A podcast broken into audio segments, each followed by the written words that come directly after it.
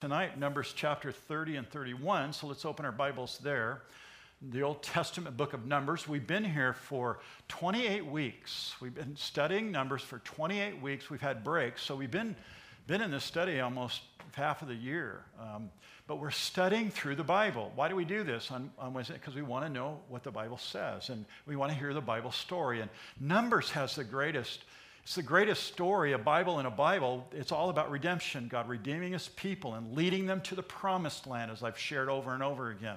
So this story in within Numbers is the story of the Bible, but we're getting all the details about the children of Israel who are now at the border of the promised land. They are in what would now be commonly seen as Jordan, could be Jordan, where Marwan, our sound man's from. And right there, before you go over the Jordan River, there's the city Jericho. They're ju- I think they can see Jericho. You actually can. I've been to the river. I'm going there in, in 2020. I'm going to be there. We're going to go to that river. And you can see the city of Jericho from that place. And um, they're within sight of the promised land, but God hasn't let them in because He's been giving them all these details. He's giving them last minute details. Last time, it was a couple of weeks ago, you might remember, in chapter 28 29, we looked at all the required feasts. God reminded his people when you go into the land now, you're going to have to keep the feasts. Remember, there's a, there were daily feasts, there were weekly feasts like the Sabbath, there were monthly feasts, and then there were all the feasts that were to come in each part of the year. God's reminding his people of all the feasts the Passover, the Feast of Weeks, the Trumpets, Day of Atonement. All of those feasts were reminders of the people that God had provided a miraculous way out of Egypt after 400 years of bondage. God miraculously, through, through the 10 plagues, delivered his people. And he's going to deliver them to the promised land by a miracle. He fed them miraculously. He watched over them and protected them with a cloud by day and the fire by night. All of those signs were God's provision and his protection. And he wants them to remember that. So the feasts, all the feasts that they're required. So he, those chapters are all about, I want you to remember, I want you to do this. You have to do this every year. And Jews, even today, in America, in San Bernardino, they do these feasts, Jews. They do them all. And because they want to remember all those things, they want to be faithful to that. So now we're moving into uh, this new section this chapter here, I, I, there's two different things going on, but I combine them because I want to push through this section. Uh, chapter 30 is about vows. He's reminding his people about vows, about their word. They're going to be in a new land. There's two and a half million of them. They have new laws, Ten Commandments. And now he's going to talk to them about when you say something, it's important. I'm going to hold you to your words. And so this first chapter is about vows, and then chapter 31 is about a battle. And so that's what we're going to look at tonight. So let's, with our Bibles open, let's ask God's blessing, and then we'll jump right into it. Father, we pray that you would teach us through your word. We're grateful to have the Bible. We believe that it was written by the Holy Spirit, by you, through human authors. It's not written by men, it's written by you through human authors. And you tell us this story because you want us to know about your divine work of reconciliation, your divine work of love and grace, your divine work of redemption. So teach us, Lord, as we now look at your word. In Jesus we pray. Amen. We begin here in verse 1 with a requirement to keep vows. Notice verse 1. Then Moses spoke to the heads of the tribe concerning the children of Israel, saying, this is the thing which the Lord has commanded. If a man make a vow, a nader in the Hebrew, to the Lord, or swears an oath to bind, which is Shabbat, himself by an agreement, he shall not break his word. Very simple to understand there. He shall do according to all that proceeds out of his mouth. Or if a woman makes a vow to the Lord and binds herself to some agreement while her father in her father's house in her youth, and her father hears her vow and the agreement by which she has bound herself, and her father holds his peace, then all her vows shall stand, and every agreement with which she is bound herself shall stand. But if her father overrules her on the day that he hears then none of her vows nor her agreements by which she has bound herself shall stand, and the Lord will release her because her father overruled her. So, this first section here is instructional. God's holding people accountable for what they say. This is a new thing. These are slaves that have come out of Egypt. They, they were enslaved for 400 years.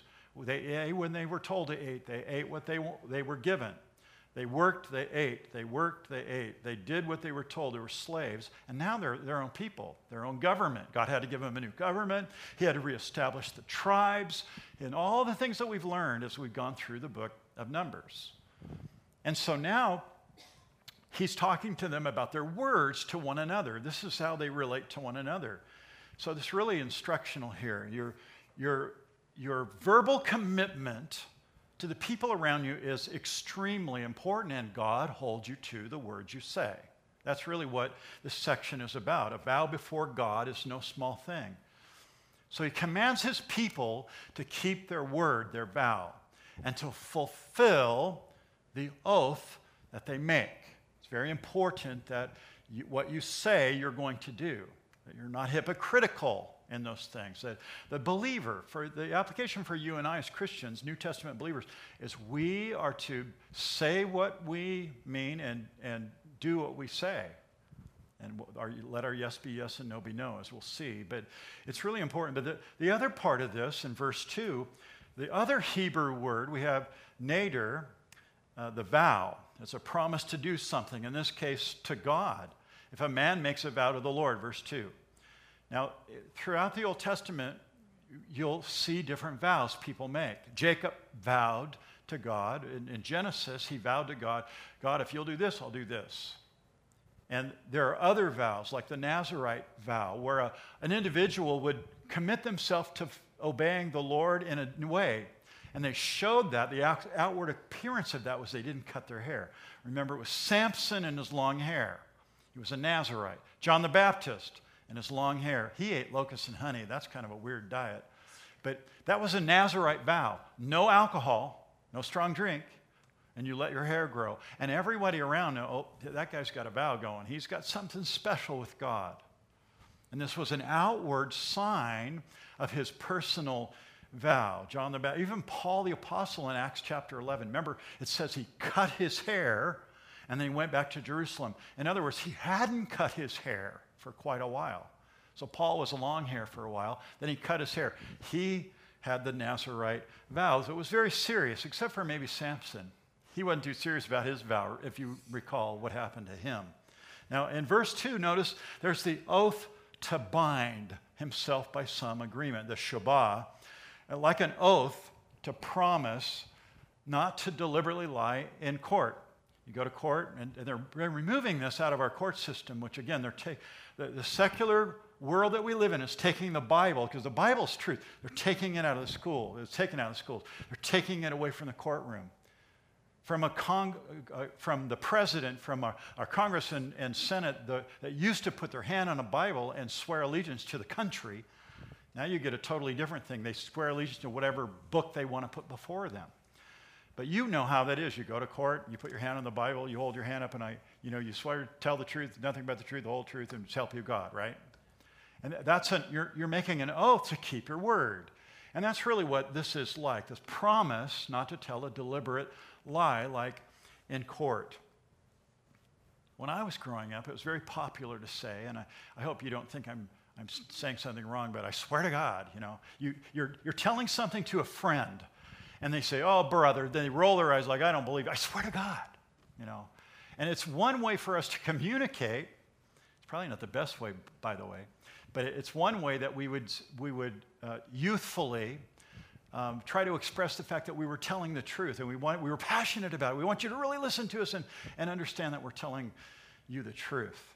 So, as a believer, you shouldn't have to say an oath to convince someone that you're telling the truth, right? You, sh- you, you should let your yes be yes, your no be no. James 5:12. Notice the verse behind me here. But above all, my brethren, do not swear either by heaven or by earth or by any other oath, but let your yes be yes and your no be no, so that you may not fall under judgment. So God's listening to your oath, your vow.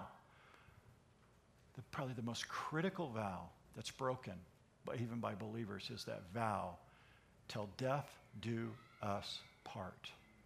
That's a vow. And guess what? I, I think people get married at the beach, they get married on a you know, on a building, on a, they f- jump out of a plane and the, you know, with their pastor and they say a vow on the way. When you, when you, I mean, it's ridiculous, right? When you vow your love and commit yourself to another, I, I personally, I mean, I'm not saying you have to do this, I'm not dogmatic about this, but I love to have a church service where you're recognizing that people in, in your family and they're recognizing they're under God and you're saying under God and you're looking and I'm standing here with rings and a Bible and they're looking at each other and say, say after me, I, Samuel, take thee, Kathy, to be my lawfully wedded wife, to love from this day forward, and the whole vow. It's a beautiful thing, right? And it's super important, wouldn't you say? I, I get Christians all the time saying, Pastor Lee, I got married in Vegas. Can you do it again with, can we do this again? Yes, let's do it again right here. And we do services during the week sometimes. Somebody will come in and just say, you know, I, I just want to do this in a different thing. It doesn't make your marriage more valid because you're in a church, but I do think there's an important element and symbolism when you're in a church and you commit your, with your Christian family around you, and the witnesses hear your vow. Vows are important.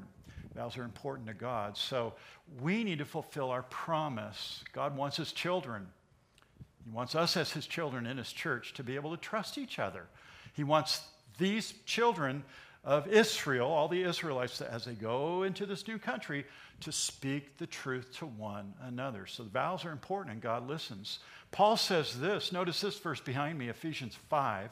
Therefore, put away lying. Let each one of you speak truth with his neighbor, for we are members of one another. It's important to tell the truth, speak the truth. And by the way, that includes money that you borrow from individuals or a bank. Well, you know, I just I couldn't make my payments, so I just went bankrupt. Wait a minute. You made a vow and you signed a document. You're responsible for that. Don't let any pastor say, well, use, use the court system, it's legal, you can just get bank, go bankrupt. Wait a minute. You're a Christian. You don't operate by the ways of the world. We don't do that in any way, shape, or form. You pay your bet, your debt. And I, I have illustrations of brothers in this fellowship that, that they, they actually went through this system. And I helped the one brother years ago. Probably listening to me on the internet right now. Years and years ago, I helped this brother. And he called this, this debt organization and said, I'm just out of control. And my credit cards are over limit. I, I owe money on the house. And I'm just, I got to go bankrupt. I can't, I can't do it. They said, no, no, there's another way. And so actually, he was able to reduce his debt by I don't know, it's like 70% or something because he called and said, I, I want to be faithful. I want to pay you something. I just can't pay this off. I'm out, I'm out of bounds. And so they reduced his debt and he was able to pay it off. That was the key. Because why? Because we're Christians and we made a vow. Don't just bail on something because there's a law somewhere that says you can go bankrupt. And if that's happened to you, I, am not accusing you. I'm not down on you. I'm not, I'm just speaking the truth here about the vow. Now, notice again, there are some vows that are not binding. My next point here the first one is a young girl's vow, verses 3 through 5. If a woman makes a vow to the Lord and binds herself to some agreement, notice here's the key while in her father's house in her youth. So here you have a, a young girl, a young teenager. She just blap, she says something. I'm going to marry Samuel. And the father says, No, you're not. I mean, that's, that's really what, or I'm going to do this. No, you're not. But if she says, I'm going to do it, and her father doesn't correct her, then that means she's going to have to fulfill her vow, right? That's really what this is all about. But it's not a binding vow like the others. This is a young girl's vow, and it can be overridden by who? Who overrides the vow? Her father. Why? Because she's under his authority in the home. That's God's way, it's God's method. So you have this, this young girl, she's unmarried, and her vow is not binding because she just blurted it out in her youth. That's really what's going on here. Her father has responsibility over his daughter. So when she makes some foolish commitment, her dad can say, uh, No, she's not going to do that. That's really what that's about. The second example of, of the non binding vow is in verse 6. It's a wife's vow. Notice verse 6 if indeed she takes a husband. So we've gone from the, the young girl in her father's home to a, a woman that's married, while bound by her vows or by a rash utterance from her lips. Can any of you ladies, can you relate to the rash utterance from your lips? Saying something passionate, something, something just out of, you know, just blurts it out because you have something you feel and blah, there it comes out. That's, that's a rash, a rash utterance from her lips. As she bound herself and her husband hears it and makes no response to her on the day that he hears, then her vow shall stand. Why? Because her husband didn't intervene. He didn't say anything, he didn't correct it. But, verse 8, if her husband overrules her on the day that he hears it, he shall make her void her vow which she took and what she uttered with her lips, by which she bound herself, and the Lord will release her. So the husband says, No, you're not. And he overrules his wife. Why? Why? God has established the same in the Trinity Father, Son, and Holy Spirit co equal, but under authority. In the home, husband, wife, children. change that around. Put the children in charge of the home. You want to see a home out of control? The children are running things. The two year old, the terrible two, whatever the two says happens. I want to eat now. It's the whole everything stops. We don't go to work because we have to appease this screaming, yelling, frothing at the mouth two year old. Have you ever had one of those? Pastor Lee, that never happens. I've had five of those. Two of which you saw tonight that are grown up and have gone through that phase. They all go through it. My wife always said, Why do you say that about the kids? Well, they, you guys understand, right? Maybe not when you were two, but you've been around a two. They're out of control, wouldn't you agree? Most moms are going, Yeah. I, I'm just saying that in this case, you have this woman that is married and her words can be overruled by her husband. This is God's way. He's put this to protect. He's protecting her from saying something. Why? Because she said something, rash utterance from her lips. She was emotionally out of control, and she said something as, No, we're not doing that. That's the husband's responsibility. But there's another real important truth here taught throughout the Bible. God calls a man, the husband, to a higher level of obedience when it comes to the home. I am not a husband to any other woman in this fellowship except for Esther. And God calls me to a higher level of obedience to his word in relation to my home. In other words, you don't have to, ladies, you don't have to listen to me. I'm not your husband. But you are required to listen to your husband. That's the word of the Lord. That's the way God's made it. Well, that's not fair. You know, in current in society and, and women's live and, and this and the Bible's no, the Bible's true. If you want to turn what God has made right side up, upside down, try that and see how that works in your home. Watch how that works in your neighbor's house. It doesn't work. It doesn't work. And then you move from man to man to man because you want to be in charge you're going to fail. You're going to struggle. It's, going to, it's not going to be a good thing. But if you submit to the Lord, you submit to your husband, not to a wife beater, not to an abuser. I'm not talking about that. But your loving husband, you submit to him because it honors the Lord. That's this level of obedience that God wants. He wants men, and He holds a man, a husband, responsible for what happens in the home.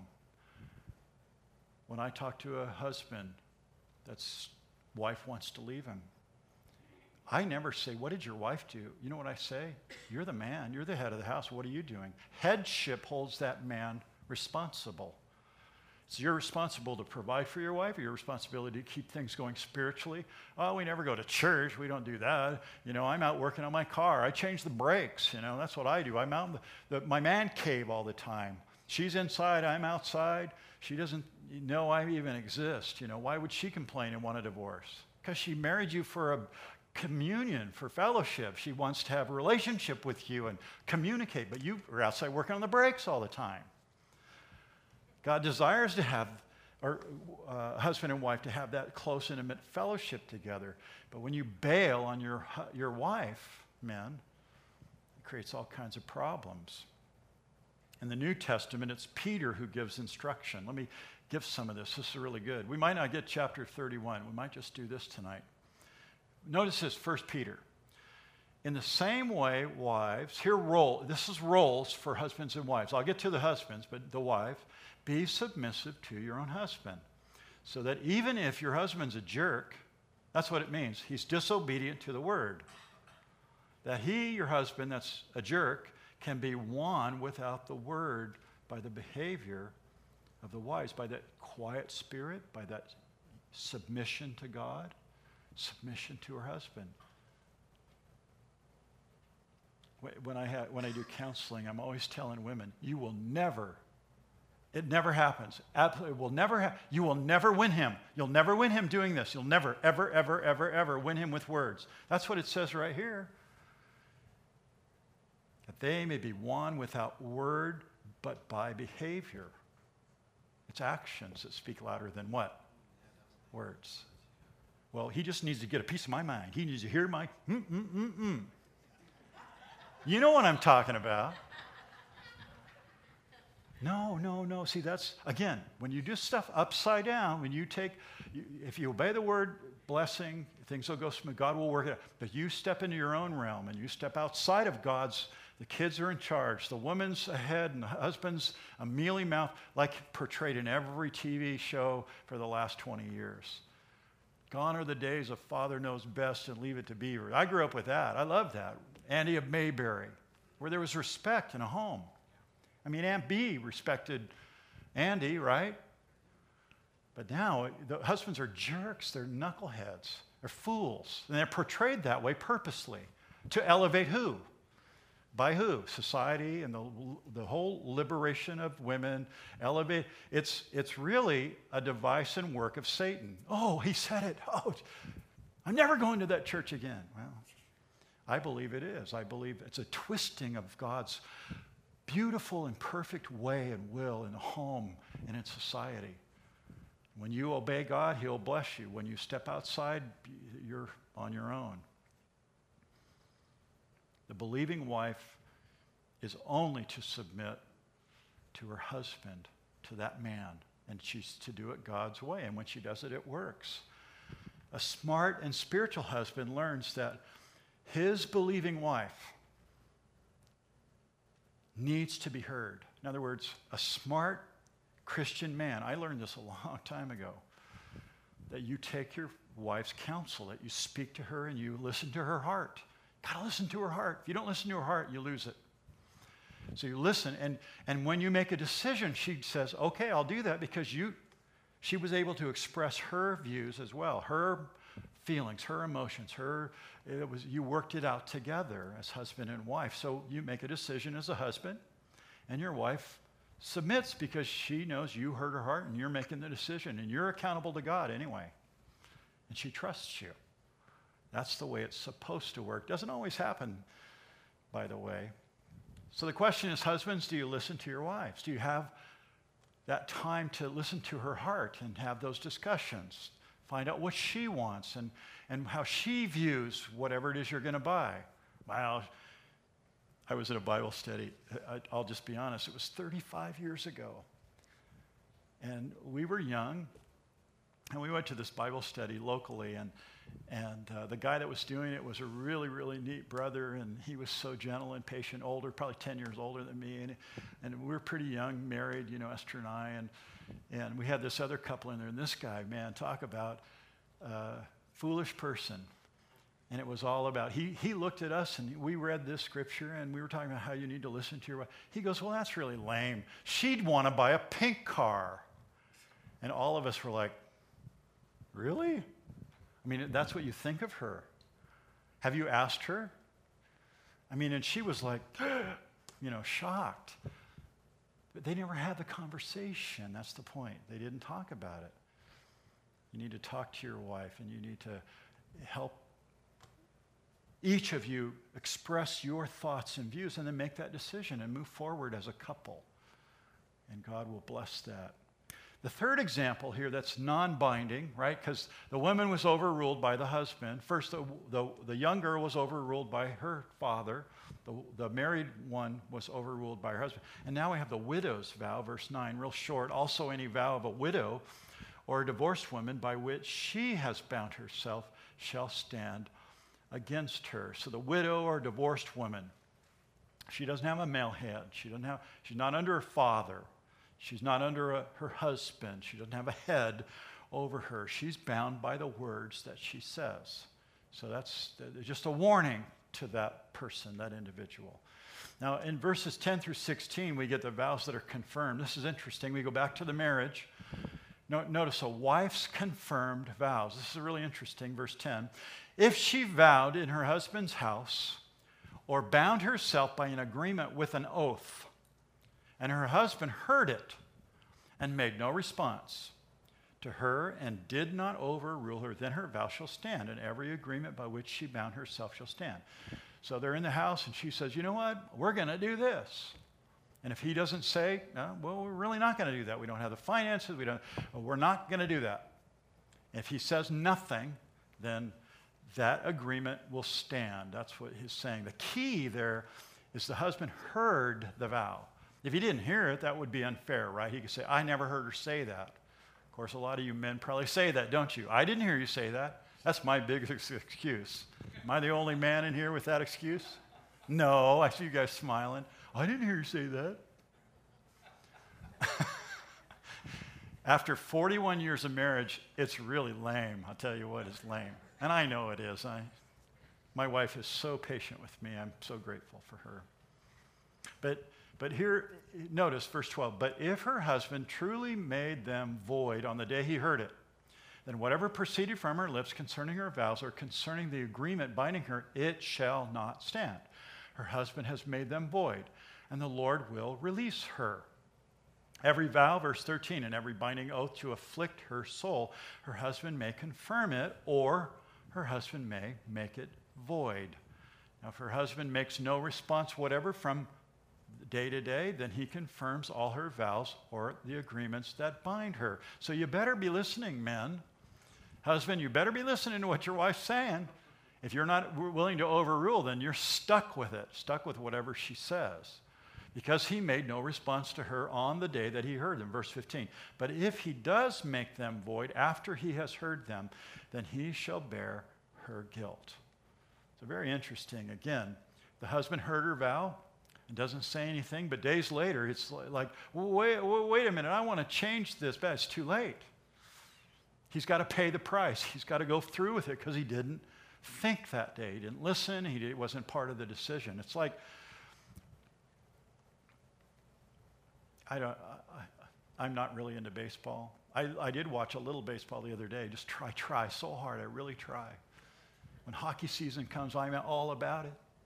There's some football guys in here. They're not, a, but baseball's the big thing, right? Everything baseball. So you turn on a Dodger game, or you turn on a, a, a, Angels game, and you're watching the Angels game. oh no, baseball. So you're watching the game, and, and, and your wife is in the background saying, Honey, I'm going to take the Visa card and I'm going to go down and buy a new wardrobe. Okay, honey, whatever you want. You're really in Mike Trout hits a, a homer and you're, Yeah, oh, uh, uh, honey, I'm going to spend about $5,000 today. Okay, whatever you want, honey. And she goes out and does it. And you didn't rebuke her or anything. That, that's your tough luck, right? That's kind of what's going on here. But the, the broader principle, the broader principle here for Christian marriage is that God expects husband and wife to be working together, communicating. We're not the same. We don't think the same. That's why we need more time. We need time to talk. We need time to communicate. We need time to listen, to be aware of one another. Peter says it best, and here we get the husband, the husband here. 1 Peter 3, again, notice this verse behind me. Husbands, likewise, dwell with your wife or them with understanding giving honor to the wife as to the weaker vessel, as being heirs together of the grace of life, that your prayers may be, not be hindered. There's a lot going on in that verse, men. Would you not agree? A lot of accountability there in that verse. Number one, you're supposed to live or dwell with understanding. You can't understand your wife unless you're with her. Well, I spend, you know, 60 hours working, you know, and then I have to sleep a little bit, and then I got to fix the brakes, you know, so I'm never around my wife. Well, your, your relationship is never going to advance, right? If you don't spend time and dwell, that's what he's saying. You got to dwell with them, and then you have to do it, men, with understanding. Now, he says this a couple of things here about understanding giving honor to your wife. Isn't that interesting? Giving honor would be listening to her heart. I don't want to do that. I don't want to go there. I don't. Well, honey, why not? Well, because I just don't. Well, you're going to have to help me understand this. What, what is it that you don't like about this house, this person, this food, whatever? And listen to her. Dwell with her with understanding. And then give her honor by listening. Number two, give her honor publicly. Do you, husbands, do you give your honor, or you give your wife honor publicly? How do you do that? Pastor Lee, how do you do it? Do you open the door for her? Do you let her go through the door first? Or are you the first one out? You just walk, you get in the car, and you're like, come on, get in the car. Pastor Lee sees that. Oh, did I say that? I don't always open the door for my wife. I did tonight. Once in a while. I should do it more. I do open the door when we go into business. I do open the door at home. I always try to always let her go in first. I try to show honor to her in different ways. Really important. Communicating that she's important to you, man. It's dwell with her according to knowledge, giving honor to your wife. And then he says, as to the weaker vessel. And all that means doesn't mean she's weaker physically, there's a lot of women that are pretty doggone strong. I don't know if you've looked at women lifting weights, not the trans one, not the trans women. I'm not talking about those, the, the ones that are in the news. I'm talking about a, a real woman that, that lifts weights, that can bench press way more than you can, you weakling like me. I mean, they're scary, some of those gals. Uh, you can work yourself up, eh, women, and men can do the same thing. You get all strong and buff.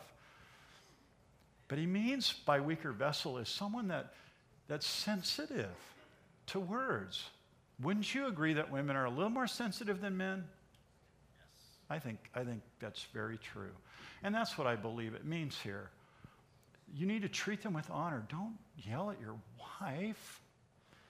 I'm so grateful that in my home we've never thrown dishes, we've never cursed. It. I've never heard Esther say a curse word, ever. We just don't do that. But I have people come in and counsel, and you know, they start dropping all kinds of words in my office. Wait, whoa, hey, hey, oh, time out. We don't do that here. You can do that at home, which is wrong, but don't do it here. But some people have this way, you know. Yeah, I was throwing a dish at him and I didn't hit him, so he was lucky. Whoa, whoa. Dishes flying, words flying. I mean, treat her like she's a weaker vessel, that she can be broken. Be careful, be gentle. That's what that means. As being heirs together with the grace of life, that your prayers be not hindered. Hmm. In other words, if you don't show her honor, if you don't dwell with understanding, then don't expect your prayers to be heard. Wow. Talk about accountability, men. That's where God holds you accountable. Well, I don't know if I agree with that, Pastor Lee. I don't care what you agree with. It's what it says. Your prayers are hindered if you're going to be a jerk and treat your wife disrespectfully and break her heart over and over with your strong verbal ways and your, your demanding character, your prayers will be hindered, men. This, this is a threat. And I, I take it seriously, and I, I want to dwell with understanding because I want my prayers heard. I, I want to have a close relationship with the Lord, and God expects us to have a close relationship physically and emotionally with our, our wives. Give honor to your wife. Then notice verse 16. These are the statutes which the Lord commanded Moses between a man and his wife, and between a father and his daughter in her youth in her father's house. So there you have this chapter that really deals with vows and oaths and I think it's very practical. Wouldn't you agree? The Bible is very practical. We read it sometimes, the Old Testament, and we don't really catch all the nuances, but I hope that I can share some of those things with you, teaching you, instructing you. Let's run through chapter 31 is long, but it's, I, I can do this really quick. notice we have the battle. Here's a battle now. We're going to switch to this battle God's command to destroy the Midianites. A lot to be explained, but, but I can think I can do it real quick. Now, let me, again, there's some hard things in the Bible. The Bible is a book of truth, it doesn't disguise the, the, the truth, it doesn't disguise war, it doesn't disguise the heart of man, it doesn't disguise judgment at all. It's a real book with real people. And here's a real battle here. And you might wonder why. And there's a lot of answers here. I want, I want you to understand these things that God is, is righteous, God is just, God is love. And in all that, He doesn't balance those things, He is those things. He doesn't take away a little love to be more just, He doesn't take some justice away to be more loving. He is only love, and He is all just, righteous in everything that He does, in every decision that He makes. It's His attributes. In other words, God is pure in all those ways. There's no sin in him, but there is sin in us. And we have to be judged. So there's not balance, but there's true love and true justice in our God. And we see that here. We see that here because sin is a crime against God. Disobedience to God and His Word. It's a crime against God and all that God is and all that God does in His holy nature. So his justice demands a penalty for your sin, for people's sin. That's where all the animal sacrifices have come into play as we've read through all of those things. There's a price to pay for sin, and it's blood sacrifice in the Bible. That's God's design, that's the way He made it. We just obey what God calls. Romans 1:18 notice this verse behind me for the wrath of God is revealed from heaven against all ungodliness and unrighteousness of men who by their unrighteousness suppress the truth. God is going to judge. People talk about vows and importance of your word. God holds everyone accountable. God is love. It's one of his eternal attributes. God is just. He wouldn't be loving if he wasn't just. And his love is displayed through being just. And we'll see that. I'll, I'll, explain that as we go through. But you all know this verse. It's Romans 5, verse 8. God shows his love for, for, us that while we were yet sinners, Christ died for us. That's how much God loves us. He sent his son to die for us.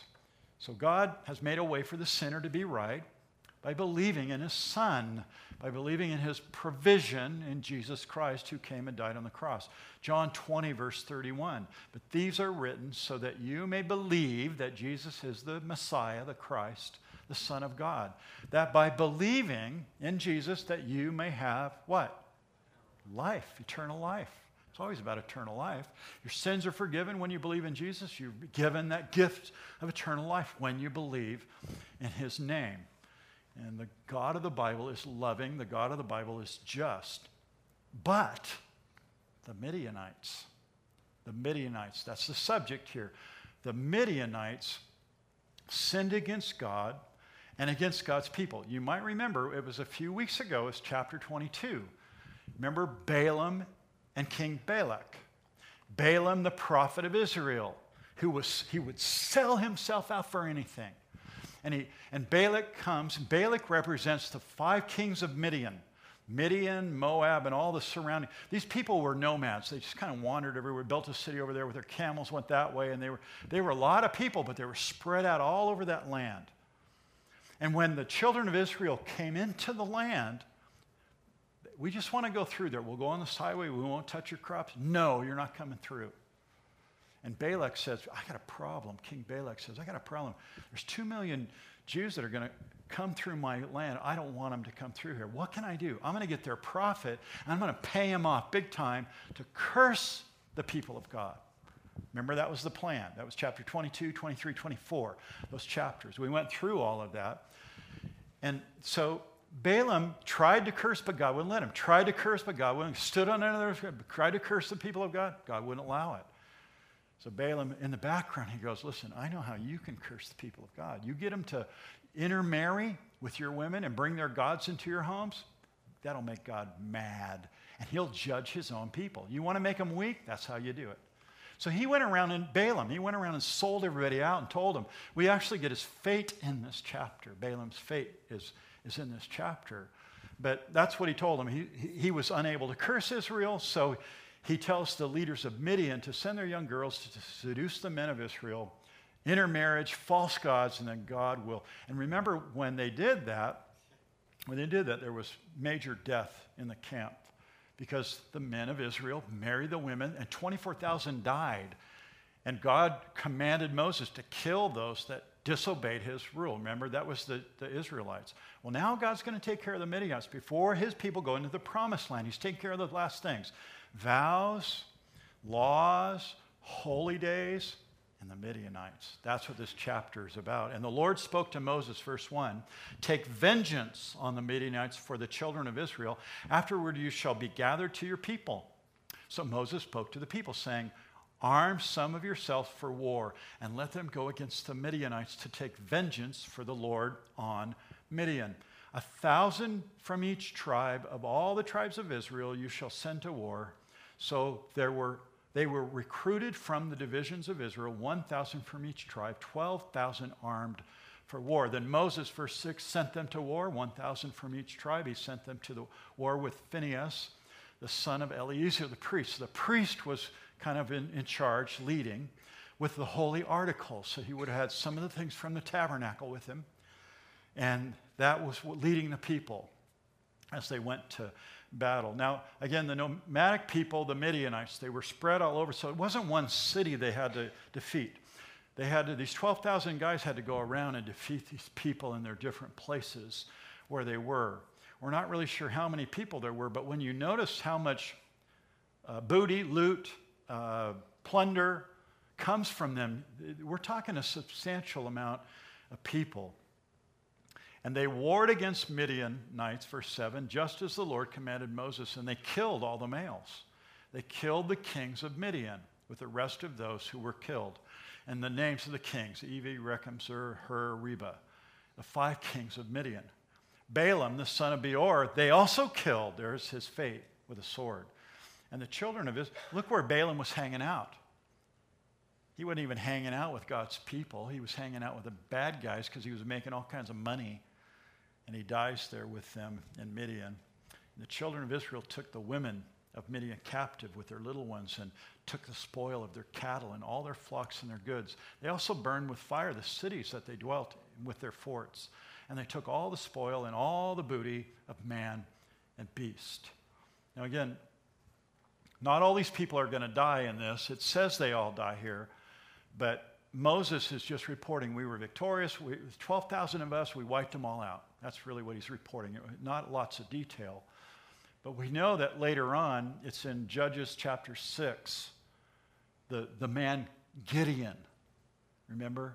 He goes up against a, a massive army and he has this large group of Israelites. And God says, You got too many. I mean, there's, there's 100,000 Midianites, but you know, they, no, you, you got 10,000. I only have 10,000. Well, that's too many. Remember Gideon? And and God says, go pick the men that when they scoop up water, they keep their eyes open. And that's how you choose the men for 300. He ends up with these men. And he is successful because he obeyed God, Gideon. And he goes against the Midianites. So we know the Midianites didn't all, they weren't all wiped out. But most of them at this time were. Now, when the 12,000 warriors come back, they return from war, verse 12.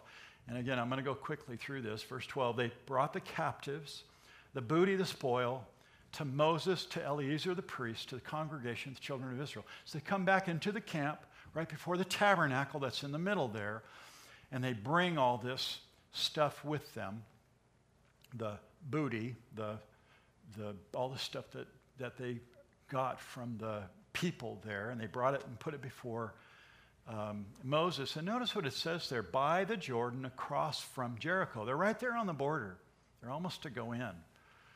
Verse 13, and Moses, Eleazar the priest, and all the leaders of the congregation went to meet them outside the camp. But Moses was angry with the officers of the army and the captains over thousands and captains over hundreds who had come from the battle. And Moses said to them, Have you kept all the women alive? You're supposed to wipe everybody out. This is where it gets hard. You go, wait, wait, whoa, death and people, and wait, this is God's book. God's a God of love. What, what's going on here? So it's okay to think that, by the way. That's what we all think when we read. And then Moses says, Look, these women caused the children of Israel through the counsel of Balaam to trespass. So Moses is saying it was the women that obeyed their leader that seduced the Israelite men. There, they should have died. What, what are you guys thinking? That's, that's what Moses is asking there. And he says, at the incident of Peor, and there was a plague among the congregation. Don't you remember all those things? That's what Moses is saying. And then comes, here's the difficult order. You think that's hard? Listen, look at verse 17. Now, therefore, kill every male among the little ones, and kill every woman who has known a man intimately. But keep alive for yourself all the young girls who have not known a man intimately. Okay, a couple of things. Number one, in this culture, and you've probably seen some depiction of some Greek battles and, and war and stuff. When these people went to war, they killed everybody.